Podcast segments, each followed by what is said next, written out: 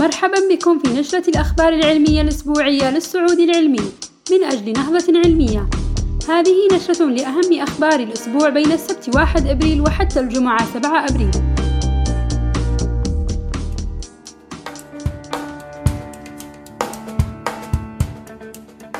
الخبر الأول اكتشاف غلاف جوي حول كوكب شبيه بالأرض لأول مرة.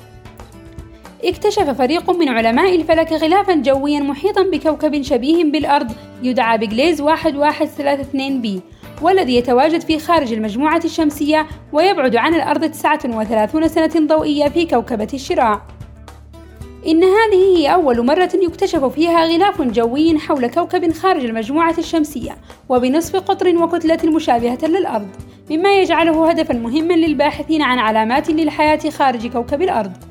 حيث أن الكواكب التي اكتشفت سابقا بغلاف جوي كانت على الأقل ذات حجم أكبر من الأرض بثمانية أضعاف أو عمالقة غازية مثل المشتري. على الرغم من أن هناك القليل من المعلومات حول هذا الغلاف الجوي، إلا أن البحوث السابقة تقترح أنه قد يكون عالما بحريا بجو حارق، وما نعرفه عن الكوكب حتى الآن هو أن له كتلة تقدر ب 1.6 من كتلة كوكب الأرض و 1.4 من قطرها، وأنه ذو حرارة سطحية تقدر ب 370 درجة مئوية مما يعني أنه لن يدعم حياة البشر عليه. ولكن الباحثون سيبحثون عن مركبات مهمة لتواجد الحياة مثل الأكسجين. ونشر الباحثون الاكتشاف في دورية الفلكي. الخبر الثاني اكتشاف نوع جديد من الخلايا المنتجة للأنسولين في البنكرياس. اكتشف الباحثون نوعا جديدا من الخلايا المنتجة للأنسولين في البنكرياس والذي يمكنها أن تساعدنا في الوصول لفهم أعمق لمرض السكري من النوع الأول أو حتى علاجه. يحدث مرض السكري من النوع الأول عندما يقتل الجهاز المناعي للجسم خلايا بيتا المنتجة للأنسولين، وبما أن الأنسولين هو الهرمون المسؤول عن تنظيم معدلات السكر في الدم، سيضطر مرضى السكر من النوع الأول لحقن أنفسهم بإبر الأنسولين لبقية حياتهم، وعلى الرغم من أن أغلب الحالات يتحكم بها جيدا إلا أن الباحثون يعملون على إيجاد طريقة لإنتاج خلايا بيتا جديدة ومنع الجهاز المناعي من مهاجمتها من أجل علاجه تماما. ويمكن لهذه الخلايا المكتشفة حديثا والتي يطلق عليها العلماء اسم خلايا virgin بيتا أن توفر طريقا آمنا لإنتاج خلايا بيتا ناضجة وصحية. وقد توفر أيضا نظرة أعمق لمرض السكري. وقد يساعد البحث أيضا في إيجاد علاج لمرض السكري من النوع الثاني والذي يحصل عندما تقل فعالية الأنسولين في الجسم. ولقد نشر الباحثون نتائجهم في دورية Cell Metabolism. الخبر الثالث العلماء يصنعون مشابك عصبية اصطناعية تتعلم باستقلال.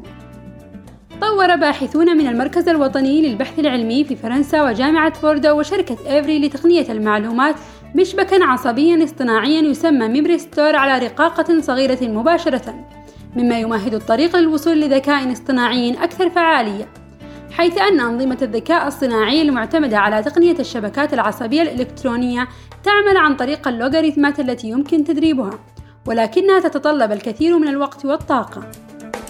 يعمل ال memristor بشكل مشابه لدماغ الإنسان حيث تقوم المشابك العصبية بربط الخلايا العصبية المختلفة ويزداد هذا الترابط ويتحسن التعلم كلما تم تحفيز هذه المشابك. وتتكون ال memristor من طبقة فيروكهربائية خفيفة يمكن أن تستقطب ذاتيا بين قطبين كهربائيين ويمكن تعديل جهدهم عن طريق النبضات الكهربائية مثل الخلايا العصبية حيث يصبح الاتصال أقوى كلما انخفضت المقاومة وتعتمد قابلية ال memristor على التعلم على قابلية هذه المقاومة للتعديل. كبداية نجح الباحثون في بناء نموذج مادي لمساعدتهم في التنبؤ بكيفية عملها. وقريبا قد يكون لدينا أنظمة ذكاء اصطناعية قادرة على التعلم مثل أدمغتنا أو أفضل. ولقد نشر الباحثون عملهم في دورية Nature Communication. الخبر الرابع علماء الفلك يكتشفون مرشحين للكوكب التاسع للنظام الشمسي. بعد بحث مكثف لعدة أيام بمساعدة 60 ألف شخص من حول العالم اكتشف العلماء أربعة كواكب مرشحة لأن تكون الكوكب التاسع المجهول للنظام الشمسي. ويعد هذا البحث جزءا من مشروع Zooniverse citizen science الذي تم إجراؤه مباشرة بالتعاون مع BBC Stargazing للبث الحي. وتم استضافته في جامعة أستراليا الوطنية في مرصد سايدينغ سبرينغ كما ساعد هذا البحث في تصنيف أكثر من 4 ملايين جسم فضائي آخر.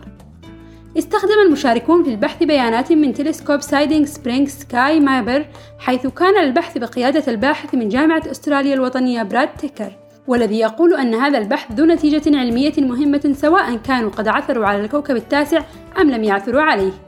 يجدر الذكر بأن الباحثون اكتشفوا في العام 2016 أن مدارات عدد من الأجسام في حزام كايبر تتأثر بجسم ضخم وهو دليل على أن هناك كوكبا ضخما بحجم نبتون في مكان ما في طرف المجموعة الشمسية. لكن البحث عنه ثبت أنه تحد كبير لأنه قد يكون أكثر عتمة من بلوتو بأكثر من ألف مرة. وسيواصل الباحثون عملهم ليتأكدوا من ما إذا كان أحد المرشحين الأربعة هو بالفعل الكوكب التاسع